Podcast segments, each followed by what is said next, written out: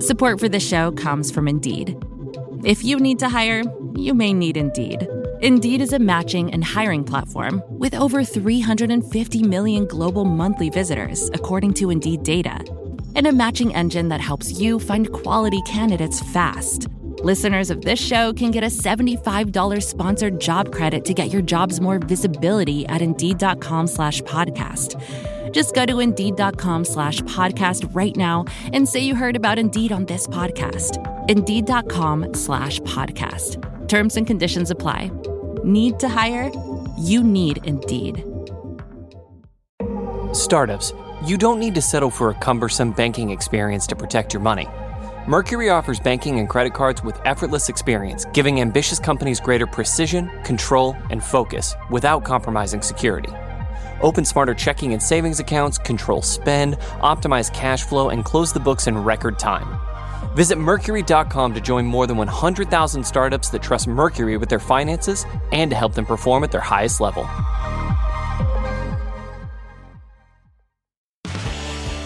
I am here with Tripp Mickle, who just got a new job at the New York Times. Uh, before that, he was the Wall Street Journal's, one of the many excellent Wall Street Journal tech reporters, and wrote a new book called After Steve, How Apple Became a Trillion Dollar Company and Lost Its Soul. Welcome, Tripp. Thanks for having me, Peter. Thanks for doing this, and thanks for taking on Apple as a subject. It's a hard, I, I, I did a seven, six or seven part podcast about Apple recently. It is hard to find new stuff to say about Apple. You have done so. You're focusing, obviously, on the post-Steve Jobs era, but more than that, on really a, a sort of long-running battle between Tim Cook and, and Jony Ive, and we know who won there, but you tell us all about the ins and outs. I'm curious why you picked that lens um, when you decided you wanted to write about Apple to begin with. You know, it's it's interesting. When I when I came onto the beat covering Apple for uh, for the Journal, one of the one of the first conversations and coffees I had was with somebody who said, "Hey, you should really look into to Jony Ive and figure out what's going on there." And this would have been back in twenty sixteen, and so there was already an understanding pretty early on that that there was um, that he was like somewhat unhappy with with the state of affairs in Apple. And it just became this this curiosity, like why why would somebody who helped build this company and rescue it from bankruptcy become unhappy with the place he was at? I always assume that everyone is like me and spends all their time thinking about Apple and, and Steve Jobs and Tim Cook. But for the few folks who don't think like that, let's just sketch out who Jony Ive is and who Tim Cook is and was and, and, and why they ended up in, in a... It's not really direct conflict, right? It's sort of they're having a battle, but they're sort of it's sort of parallel play throughout the, the entire time they're at Apple together. Yeah, it's it's an unspoken power struggle, right? And and I mean, if you think of Apple as this like kingdom that was built by Steve Jobs, um, almost like a Camelot, right? I mean, went through this period of tremendous growth with the iPod and the iPhone and the iPad, and then it was it was handed over because of his his uh, his death in twenty eleven, and Jony Ive was the one, and he was the creative partner for Steve for many of those years. And uh, he's the spiritual heir to to Steve Jobs. It's that's the way it's portrayed. That's the way you portray it in your story. Yeah, yeah, and, and kind of a creative soulmate, right? Um, so in, in essence, he was he was kind of part of the soul of the company. I mean, he was at the creative heart of the company, um, and he had he had his fingerprints were on everything from how the iMac looked back in nineteen ninety-seven, which was which was the product that really rescued Apple, all the way up through the iPhone and the iPad. I mean, he's the reason that when we look around the world, we see all of these products with these like clean lines and smooth corners and everything else. In a way, he kind of redrew the world that we we live in. Um, he's probably had more impact on on products as an industrial designer than just about anyone. And Tim Cook was kind of his counterpoint. I mean, if if you didn't have Tim Cook, like those products would not be made at scale. And what Tim Cook did was he basically turned Apple into a manufacturing juggernaut by kind of being among the first to tap into China and turn China into the world's factory floor. And I should point out that, that you know, we're having you on this podcast because it's an interesting story, but also because we cover media and tech here, and and Tim Cook is the guy who ultimately sets Apple on this course to have a music service that it sells and a T V service that it sells and other services that has yet to roll out. And so we'll we'll talk about that. But just to set the stage, if if Jony Ive is the guy who is closest to Steve Jobs and shares the way Steve Jobs thinks about the world. And Tim Cook is, at least in the, a lot of the portrayals, kind of the photo negative, right? Like operations, numbers guy, kind of charisma free, whatever whatever personality he does have, he sort of pushes out um, below anyone's vision. Why didn't Steve Jobs have Jony Ive run the company after he left? He he specifically picked Tim Cook. I mean, you have to look at people and recognize what their skill set is. And and when you look back at the the period that um, that that Steve Jobs worked with Jony Ive, I mean, he made sure that Jony really worked with a team of about twenty designers. I mean, you know, that was really tactful because, you know, some people aren't meant to manage large operations. Mm-hmm. I mean, Tim Cook showed that he could build out a giant division in the operations division. He was treated differently. And, you know, if you talk to people who were close to Steve Jobs at the time, Steve Jobs recognized that about half the company's value came from its ability to manufacture mm-hmm. products at scale, and his anticipation that the iPhone, I remember it, I think it, It had about ten. It was selling about ten million units in year one. Was just going to explode. I mean, they're up to about two hundred million units a year. It takes somebody with, uh, you know, a tremendous amount of skill to be able to kind of ramp up a product and make sure you can make that many without having imperfections. So he needs that guy to make Apple the company that they can handle all that demand, to make the the trains run on time. He understands the value of that. Um, But he also understands the value of design and, and having a, a design leader. Like you said, under under Steve Jobs, Jony Ive basically had this fiefdom where he only had to report to Steve Jobs. He could kind of do whatever he wanted. He didn't have budgets. He had enormous control. Why not set up a structure so that's replicated post Steve Jobs? Because in the end, that's what your book is kind of about, is Jony Ive slowly sort of watching his influence over the company fade away over basically a decade before he sort of formally leaves, but he's even checked out before that. Right. So why not say, look, we're gonna you you you shouldn't run the company, but you should be the creative guy, and I'm gonna make sure we structure it that way. Or, or alternately, why didn't Tim Cook say, this is the way it was set up, that seemed to work really well, let's keep doing that? Because the missing piece in all of that was Steve Jobs himself, right? I mean, the, the check on Jony Ive was Steve Jobs. I mean, that that meant that things were incredibly efficient for Jony Ive, that he could make design choices that might be expensive, and then Steve Jobs could yay or nay those. But in the absence of Steve Jobs, Tim Cook had to come up with a new way for Apple to function and operate, because because Steve Jobs himself was at the center of everything Apple did. When you take him out of the center, you know, you lose your chief marketing officer, you lose your chief technology officer, you you lose the the person who kind of made everything function. Um, and in its place, Tim Cook had to kind of create more of a democratically run company, one that was focused more on collaboration. You spend a lot of time, and way more time than I thought getting into the book, talking about the, the history of the Apple Watch, which is a successful product. It's also less successful than Apple thought it would be. I, I've got one. I, I mean, lots of people wear them now, but it doesn't seem to be, it's not an iPhone. It's not even an iPad, I don't think, in terms of, of impact on the company. Why is the Apple Watch story so important to you and, and this version of the story? It was important because at the time of Steve Jobs' death, everyone was looking at Apple saying, can they make something else that's new? And the Apple Watch was the answer, right? And and I think in in what you're talking about in terms of kind of its shortcomings as the answer, like it, it does speak to to some of the, the challenges that Apple's had in the absence of Steve Jobs. But it also is still to this day the only new product category that they've introduced, because it's it's kind of the foundation to the wearables business that also includes AirPods. I mean, literally, as the book kind of highlights, as they were kind of conceptualizing the watch, they said, oh, well, we wanted this to free us from our phones. Like, mm-hmm. how can we talk to people? And that's how they came up with the idea of of kind of a Bluetooth headset, and they went out and pursued it. So the, the AirPods are kind of derivative of of the watch. And even though, again, we don't think of them in the in the odd terms we talk about the iPhone, still they they throw off tens of billions of dollars a year in revenue, bigger yeah. than pretty much most companies in the world. thirty-eight billion dollars, yeah. And, and I don't think about the watch as a Jony Ive project, but you make it clear that it was very much his project in many ways, and then also frustrating to him in the way that he didn't have full control over it. The thing is released before he thinks it should be released. He wants it to be a fashion-forward object, and they try that for a while and eventually decide it's a sports watch. It seems like a lot, in his mind, a lot of this is very frustrating and maybe leads to him deciding to leave once he's done with that. Yeah, absolutely. I mean, you know, you're, you're dealing with somebody, and I describe Jony Ive in the book as an artist, and that that's, you know, that's, that's a leap from designer, but, you know, I think he has artistic sensibilities, and among those, he's, he's somewhat averse to to conflict and and doesn't and doesn't really enjoy debate. He has this kind of philosophy that that ideas are fragile, and when you introduce conflict and debate, that can squelch an idea before it really flowers. And so without Steve Jobs, he was thrust into this world where he was he was constantly talking with his colleagues about what direction to go in, whether it was with the marketing of the watch or with, you know, some of the some of the properties of it. And and that was draining for him because he just didn't enjoy that type of conversation.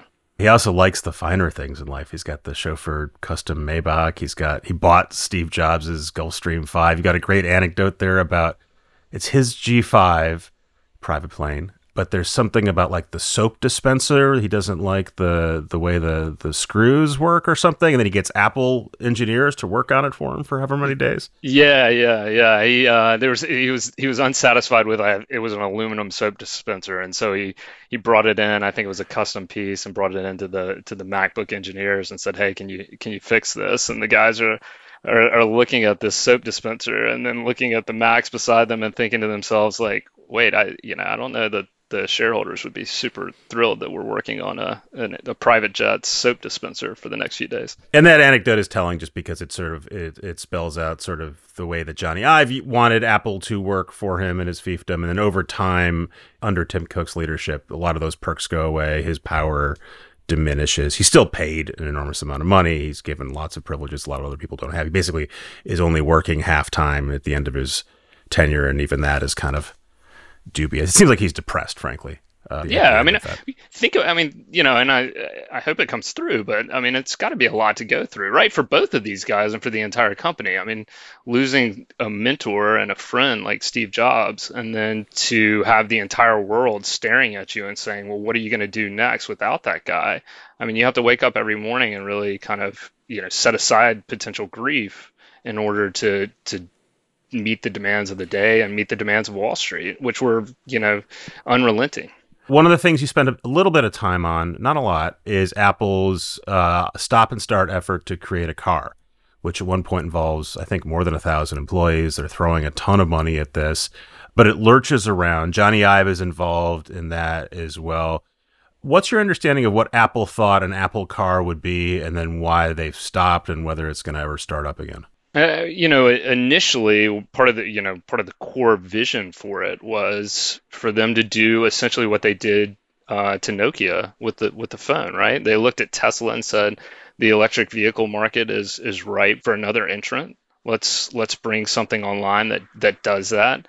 But they also had autonomous ambitions, and and what emerges within the company is tension between those who want to be expeditious and pursue an electric vehicle and get it out quickly. Electric vehicles and, exist. We can build one of those. Tesla's already making them. Nissan's making them. We can do one.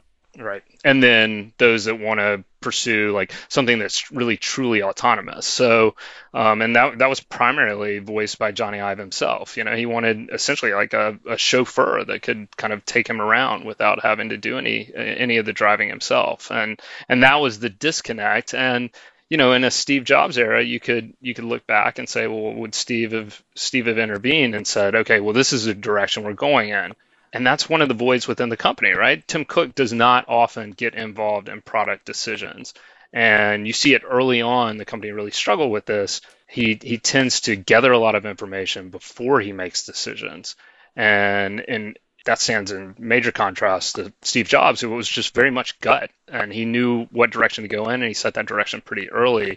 And I think we've seen some of the uneasiness with their product development as a result. Yeah, you've got an anecdote there that, again, is, is, I think, minor in the course of things, but telling about how they start talking about whether they want to do their own version of Amazon's Alexa, Echo speakers, Tim Cook seems interested in it, but never says go ahead and do it. There's a guy working on it, but since Tim Cook hasn't said go ahead and do it, he said or lets it go. And six months later, Tim Cook says, hey, where's where's that speaker we talked about?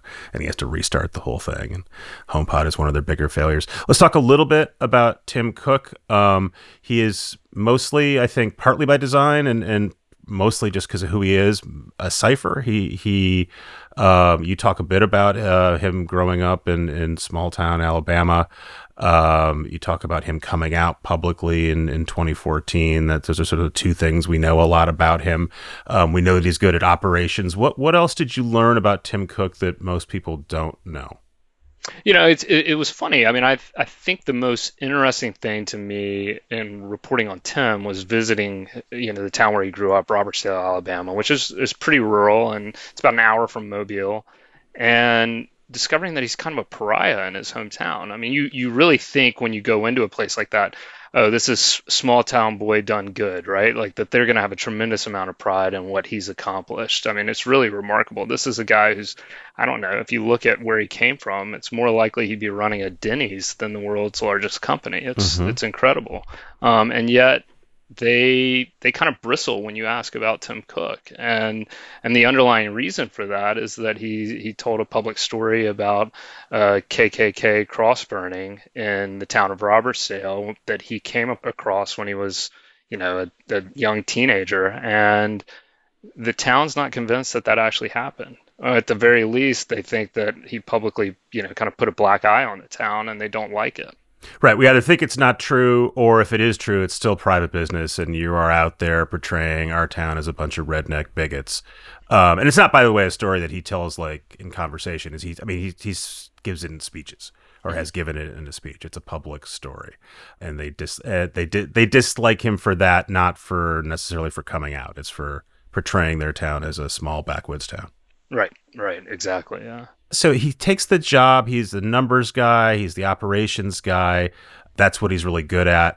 Over time, though, he's also a guy who can negotiate with China and an autocratic regime there and figure out how to insert, how to really enmesh China and Apple so they can't be separated, for better and for worse. And also is one of the C E Os who figures out fairly early on how to work with Donald Trump. Is that a skill set that he had to learn over time, or is this something that was always sort of natural to him and, and untapped until faced with those dilemmas? I think it speaks to to kind of the essence of, of who he is, which is somebody who does a tremendous amount of homework. One of the, the telling moments in talking to, to people who worked with Tim was when the when the company found found itself on the line of fire during kind of tax investigations year, years before this this the diplomatic episodes you're talking about. They they did a murder board, which is this, you know, moment where they practice what Senate, senators are going to ask in grilling a C E O. And Tim Cook comes in, and they want to they want to have him talk at a high level about Apple's principles and values around tax. And he was asking very deep, minute questions about the kind of the underlying basis of how Apple did some of this. This is about Apple basically um, keeping tens of billions of dollars in Europe because it didn't want to pay taxes on them in the U S and basically just keeping them offshore and basically right, not paying taxes. Right, right. And and so Tim's asking these minutia, these minute questions. And everybody who's preparing him is really dreading what's going to happen because they're they're afraid that he's going to get in this granular conversation with senators about about tax matters. And then when he goes out, he does the opposite. It's all high level. It's very much about Apple's values. It, it kind of, it, you know, he created a shield for the company, and they really got through this episode without um, without being too, dinged too too severely publicly. And every person who walked out of that room said, oh, okay, like this guy's ready to be C E O. There were some real doubts going into that, coming out of the murder board, that that he was prepared to be C E O. And it just spoke to the type of preparation he'll do to make sure that he excels in kind of high pressure moments. We'll be right back after a word from a sponsor. Support for this show comes from Indeed. Imagine the perfect employee. Let's call her Jackie. Jackie is professional yet relaxed, punctual, friendly, meets deadlines, and just makes your job easier overall. But the search for Jackie can be long and tedious, especially when you have so many other things on your plate. Indeed wants to help you find your next Jackie. Indeed is your matching and hiring platform with over three hundred fifty million global monthly visitors, according to Indeed data, and a matching engine that helps you find quality candidates fast. They leverage over one hundred forty million qualifications and preferences every day, so their matching engine is constantly learning from your preferences. That means they can better connect you with your Jackie. And listeners of this show can get a seventy-five dollars sponsored job credit to get your jobs more visibility at Indeed.com slash podcast. Just go to Indeed.com slash podcast right now and say you heard about Indeed on this podcast. Indeed.com slash podcast. Terms and conditions apply. Need to hire? You need Indeed. Startups, you don't need to settle for a cumbersome banking experience to protect your money. Mercury offers banking and credit cards with effortless experience, giving ambitious companies greater precision, control, and focus without compromising security. Open smarter checking and savings accounts, control spend, optimize cash flow, and close the books in record time. Visit Mercury dot com to join more than one hundred thousand startups that trust Mercury with their finances and to help them perform at their highest level. And we're back. There's this ongoing question about what Apple's killer product is going to be under Tim Cook. And it's not really the watch. It's not really the AirPods are successful. It turns out it's services. It's not a product. At what point do you think did Tim Cook go, we're not going to make another iPhone. We're going to, the thing that we're going to do, that I'm going to do is find other stuff, software-based stuff to charge our customers for. Uh, they've already bought an iPhone. They're going to buy more stuff from us. And that will be the, the de facto iPhone. When did he come upon that idea? It, it seemed, based on my reporting, that that he arrived at the idea that services could be the next the next big play for Apple as a consequence of the acquisition of of Beats and the development of Apple Music and the success of that product. You know, I mean, Apple had always been in services. If you look back at iTunes, like it had it had this as an underpinning of its business, but subscription services are, are, are a totally different model, and Apple Music became kind of the, the kind of the basis for, for launching that. It, it's funny because from the outside, I was trying to figure out why he spent three billion dollars on on a headphone company, um, and from what it looked like, it looked like he was acqui-hiring a small team that made a music service, um, which seemed crazy given that they could make their own music service. They're totally capable of that at Apple.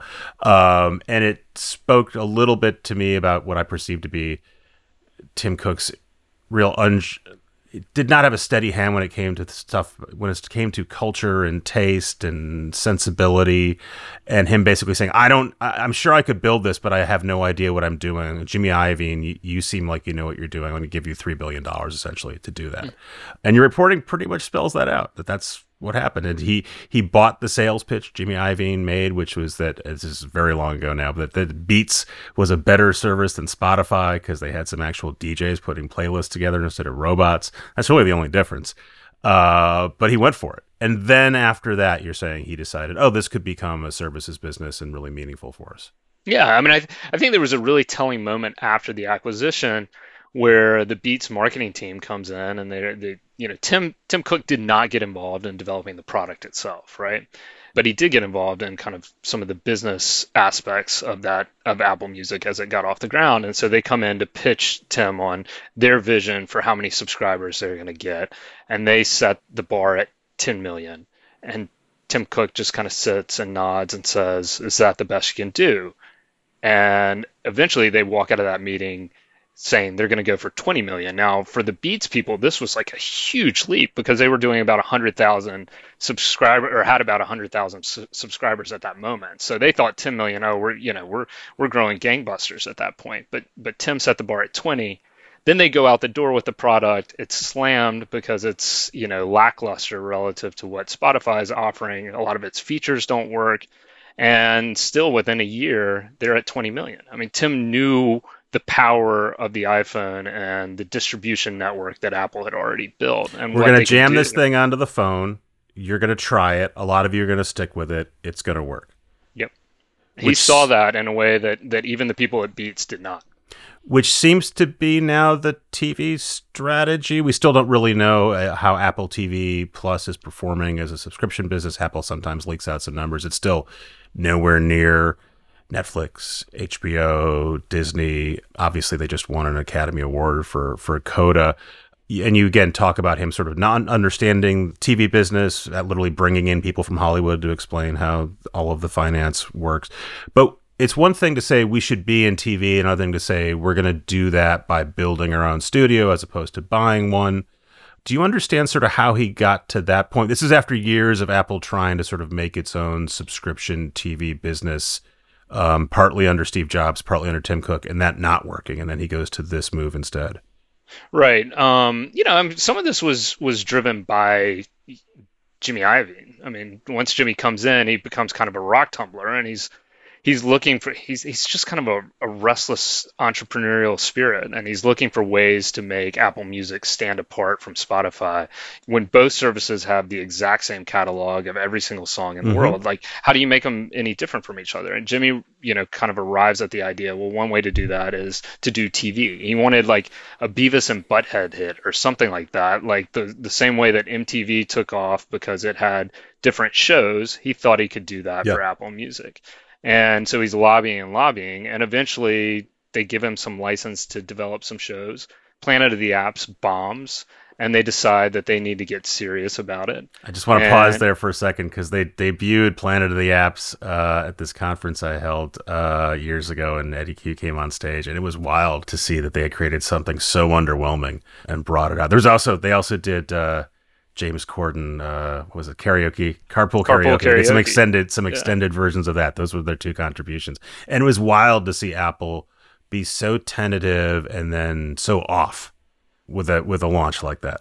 Right. Well, it's funny for you to say like it's wild to see them be tentative and off, because like I do think what you're what you're identifying is the difference in Apple in this decade and and still in this time period we're in from what we were accustomed to in kind of the Steve Jobs mm-hmm. era of swagger and swing for the fences, right? I mean, you know, and Steve Jobs still had plenty of screw ups, right? There's a there's an Apple boombox you can go see in someone's uh, discarded electronics bin. There was a Ping, a social network that lasted for like a minute.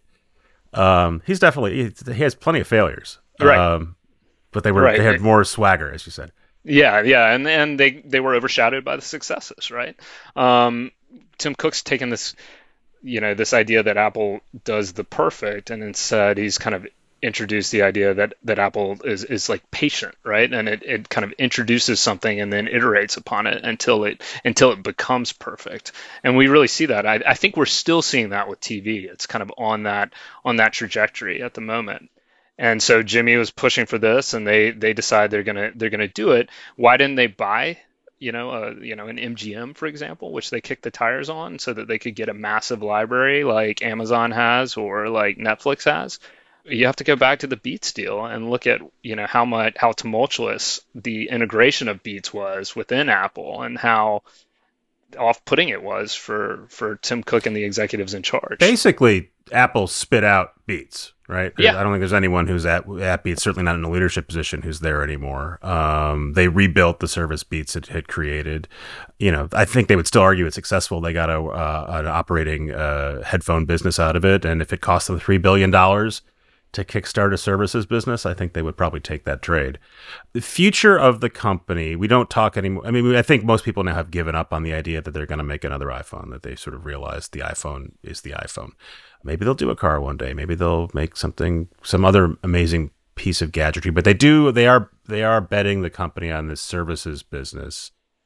That is under unrelenting attack around the world from regulators who are basically chipping away at it bit by bit, forcing Apple to reduce the commissions it charges on App Store sales. It seems like the E U is very close to forcing them to sort of disadvantage Apple Music, or at least make it on, on par with Spotify, make it harder for them to launch a new service of their own and give it an advantage. Um, so that's that's one big danger point for the company. And the other part is its China relationship, which Tim Cook created, he owns. Um, and it seems very hard from what I can tell from China to, to, to imagine China expelling Apple. Um, but they could. Or right. figure out other ways to damage his business. How how acute do you think? How much do you think Tim Cook worries about those two problems, um, both of which he sort of created um, as a as a side effect of his success? Tim Cook strikes me as a warrior, right? He's up at like four thirty a.m. every morning. I don't think these things are, or these challenges that the company faces are things that escape his attention. Um, I, you know, the board certainly has been paying attention to this and urging Apple to diversify its uh, manufacturing base from China. But that's something that's just really, really hard to do. Not from an assembly standpoint. I mean, they could they could start making iPhones in Mexico, or and they're trying to do it in India, albeit with some some headaches. The problem is that still so many of the components that go into it come from China itself. Mm-hmm. And then I think the bigger risk that they they face right now, and one that they don't really talk about, and it's a little surprising, is their dependency on T S M C and, and Taiwan for all the all the chips that power all of their devices. Um, what happens if the Chinese wake up and decide they're going to do something a la Putin and just invade Taiwan? Um You know, it's certainly something that's on the radar for leaders in D C, and it's something that they're concerned about. And, and yet, Apple continues to rely on that one market for for the for the biggest biggest piece of all of its all of its devices. Do you imagine that Apple is working on something and just can't really come out and say that, because saying we're going to like basically pull out of China over the next ten years is a flag to uh, to China to start messing with Apple now? Or do you think it's them saying, look, this is literally intractable. We're kind of stuck here, and we're we're making our bet that the Chinese are going to be uh, rational, not crazy. They they've been discreetly transitioning away from China. Uh, you you see that they have factories up in India that they've had trouble with. They've had to put them on probation because there was a an India Foxconn factory where like one hundred fifty workers and this out of seventeen thousand wound up with food poisoning, and the conditions just weren't good. I mean, it harkened back to the days in China where we heard a lot about some of the conditions in, in factories and Foxconn factories in and China. Putting up nets to catch the people who were jumping out of buildings. Yeah.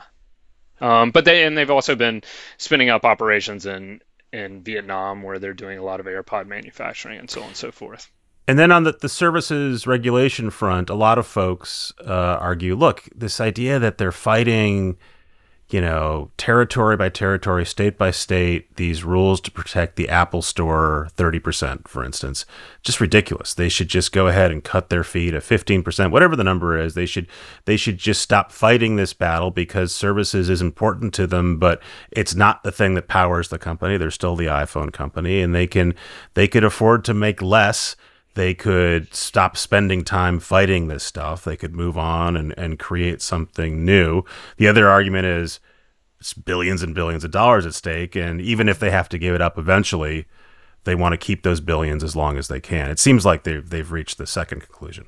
Yeah, and, and when has Apple not fought, right? I mean, when when have they shied away from a legal battle? If you look if you look back at the just years that they went head-to-head with Samsung, it's emblematic of kind of the mindset there that they're just not gonna gonna back down. They did the same in kind of what in a case they wound up losing, which was their ebook case, you know, and Eddie Cue wound up, you know, being like all of the emails wound up out in the open, mm-hmm. and it was pretty clear how they were trying to manipulate the electronic books industry to their own favor, and they fought that all the way to the to the to the finish line before they wound up losing. Um, that's just emblematic of how they behave and how they operate. I did talk to someone there, it's a couple years ago now, uh, about, you know, something specific and whether that would trigger an antitrust issue. And they said, I don't, I don't want anyone working for me to worry about antitrust. I want them to go ahead and do it. And then if we have an antitrust problem, we'll go fight it later. Yeah. And that has stuck with me. You talked to a lot of people for this book. If you want to know what it was like to attend Jony Ive's fiftieth birthday party with you two and flights to Italy from London, um, this is the book for you. You don't quote Tim Cook or, or, or Jony Ive directly speaking to you, so I want to ask you if they talk to you directly. Do you have a sense of whether either one of them likes or dislikes what you've made? I don't have a sense whether either one likes or dislikes what I've written. I, I don't know that either one has read the book yet. You know, I... I love to hear their thoughts on it uh, at a certain point. We certainly courted the opinion of people around them mm-hmm. to make sure that their views were represented in the book, but I can't get into the sourcing itself, as you as you can imagine. So yeah, it's it's very well sourced. Um, I do I know some people who are adjacent to some of this stuff that hasn't been published before, and they're like, "Oh, Tripp got a lot of stuff in there. That's good." So I vouch for it. Um, it's an excellent book. Again, it's called After Steve. It's by Tripp Mickle, and you can read it now. Thanks, Tripp. Thanks so much, Peter. It's uh, it's been a pleasure.